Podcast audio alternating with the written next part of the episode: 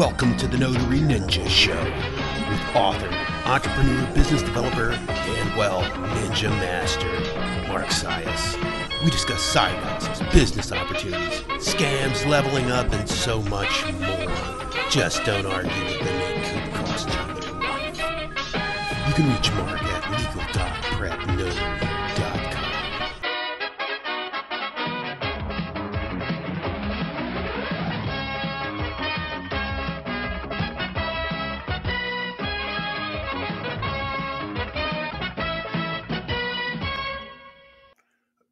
Greetings, entrepreneurs. It is episode 26 of the Notary Ninja Show. Uh, we are going to talk about today enhanced life estate deeds, aka Ladybird deeds, the mysterious Ladybird deed. And um, on our last episode, episode 25, excuse me, I'm going to turn this the echo down a little bit. On episode 25, we were talking about uh, how to start a legal document preparation business, which is very similar to any other business you would start. Um, especially something a service-based business like a notary business. But we had mentioned that one of our primary things that we offer in the legal document realm is ladybird deeds or enhanced life estate deeds. That uh, when we did that episode we got a lot of feedback from people like wait what what what, what is this thing? What is this? How, how can i take advantage of it? So I'm going to do a deep dive on that today and uh, talk about how people can take advantage of it, what it is exactly, and um, how this can benefit anybody and everybody. Because um, I'd be doing a disservice if I didn't, I guess. So, so all about the mysterious enhanced life estate deed, the Ladybird deed. Um, I know when you hear our intro, you hear me say you can reach Mark at legal.prepnotary.com because you can. Um, but we also own a site called ladybird.net. Um, probably there's probably going to be some law firm that's going to buy that off of me someday, but uh, it is ours for right now. It's a, uh, nice Ladybird or it's a nice WordPress based website. And uh, it ranks pretty well, as you can imagine, organically for Ladybird deeds. Um, so uh, that is we've got a lot of websites actually. We've got um, Legal Doc Prep Notary. That's of course our main site. I, I, would say that would be like our flagship website, ladybird.net.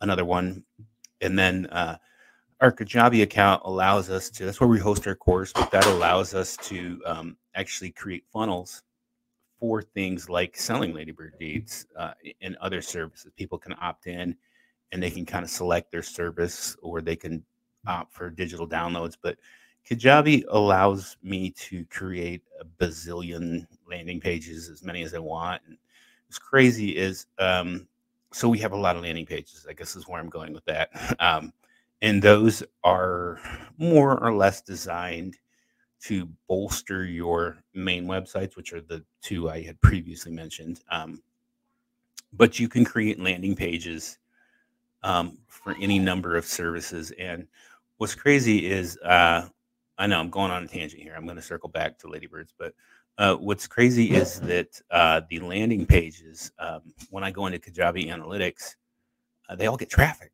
You know, they're all getting me traffic. So these different landing pages I've created, um, some of them by states or areas, and some of them by topics, are pretty quick to make. Um, and to be perfectly honest with you, uh, Kajabi is a great marketing machine. I'm actually going to put a link. If you're an entrepreneur and you are wanting to delve into sales funnels and automation emails and or course creation, even whatever, uh, Kajabi is awesome. I know there's other things like it, like Kartra and Samcart and stuff. And I fooled around with Samcart and with um, not ClickFunnels, but there's another one like ClickFunnels, and I found them Samcart and that other one, I found it to be I didn't like it that much. I didn't. I found it to be not as user friendly as you would think. So um, when I when I got into Kajabi, I just I just loved it, man. I, I love this machine that is Kajabi. Uh, it has made us a lot of money.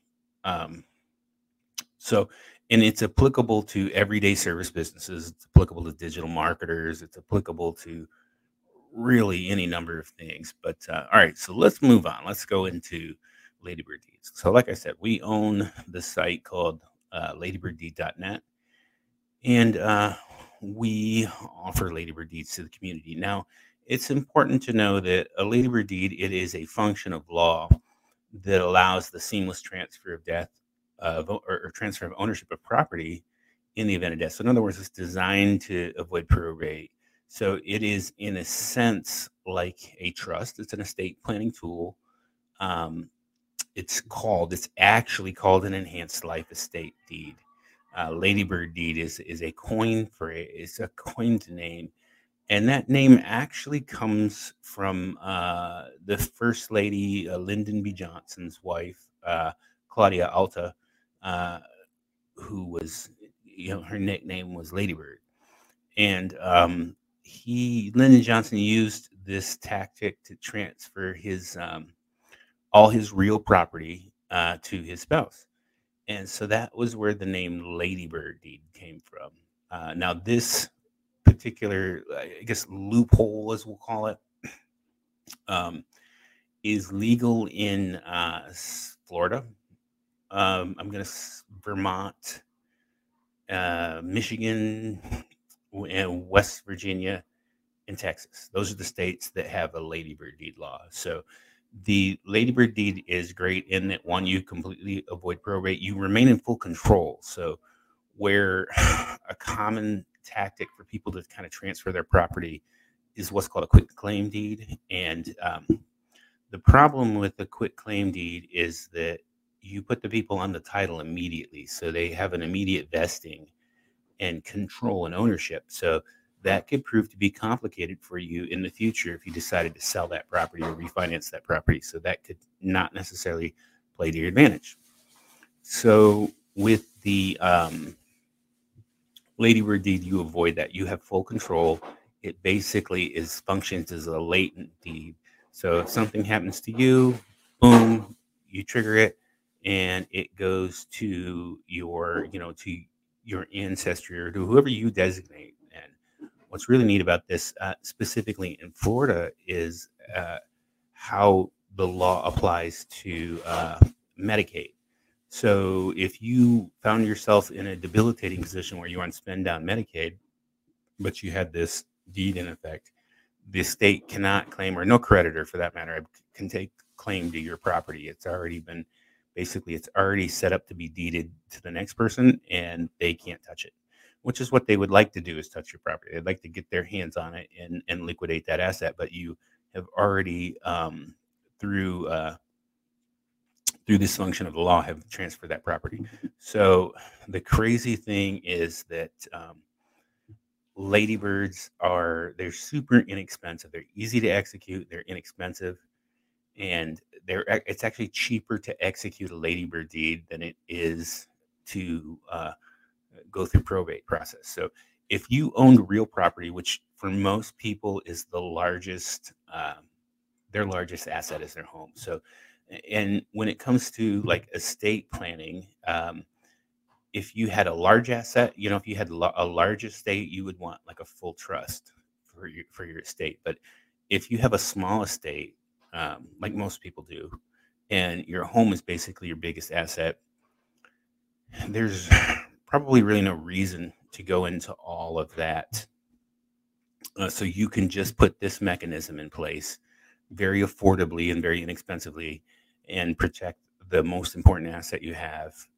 and will it to others without having to deal with uh, the nightmare that is probate. Now, what uh, happens with probate is if you now if you die with a will, it'll still go to probate. But what happens is your um, family member or whoever your you know your who, whoever your beneficiary is would go to the um, the court, the clerk of court, and they would have to file um, you know it's, it's like a summary judgment summary administration and they would more than likely get that summary administration to get your property but they have to pay the court's fees to originate that and then they have to wait on that so it becomes this unnecessary headache and, and for most people they're going to have to hire either an attorney or a paralegal or a document preparer like myself to help them with that summary administration. So uh, it becomes a headache where with an enhanced life estate deed form, it's you know it's $150 and then it's recorded and then it's a, kind of done. It's like a set it and forget it thing. Nobody has to worry about anything. So that is a distinct advantage of this particular uh, form of deed. The other nice thing is, is it doesn't interfere with anything. So if you're going to go through the refinancing process, um, you know, getting another loan, it isn't going to interfere with that. If you're going to sell this property, it isn't going to interfere with that. So it isn't. There's nobody else who's going to have claim any ownership rights. It's just strictly a latent uh, deed. So obviously, a lot of advantages to it. Now, um, so those are a couple benefits of it. Now, there are other things like this. If you're like not in one of those states I mentioned, like uh, West Virginia, Texas, uh, and this sounds like, oh man, I'm missing out. Well, come to Florida. But but seriously, um, there are other states that offer a similar type of deed. They have what they call a transfer on death deed, a TOD, um, which is a way cornier name than Ladybird deed but there are other mechanisms like this for other places. Uh, so you can still check your state laws and you can check with like an estate, like an estate planner and a state attorney uh, into something like that in one of these other states. I believe, like for example, California has a uh, a TOD, and um, I'm not really sure what other states do. To be honest with you, I'm principally familiar with the way things are done in Florida. Uh, and in Florida, we have um, obviously we have an elder population that obviously again their most important asset is their house. So we offer this service to people. We offer this uh, this ladybird deed to people, which has been is like it says wildly popular, and we make it to where it is uh, super affordable.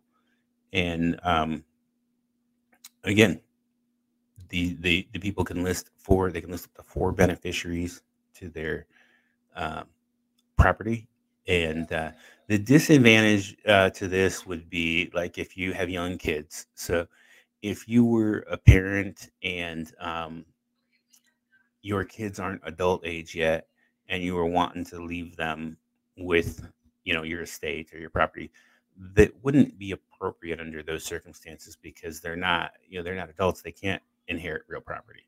So this would be more appropriate for um, grown-up kids. If you are uh, if you are a parent of grown-up kids, um, then this is something. This is a tool for you to look at, unless you are planning on leaving it to another person, like a sister or brother, eh, you know, or a relative other than minor children. So minor children, it would not be appropriate in that case. Uh, you would want to look at something a little more extensive uh, than this under those specific circumstances. So there you have it. Uh, that is the mysterious ladybird deed. Uh, in a couple of minutes, that's what it is.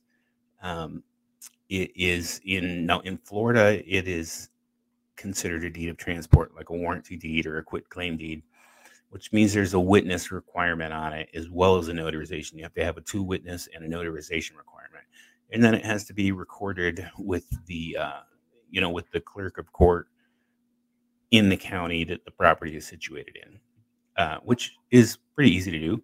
But that is basically it. That's an enhanced life estate deed. That's a ladybird deed. Um, I think after hearing this, you can see why they're so popular. Um, and maybe you know somebody wants to take advantage of it.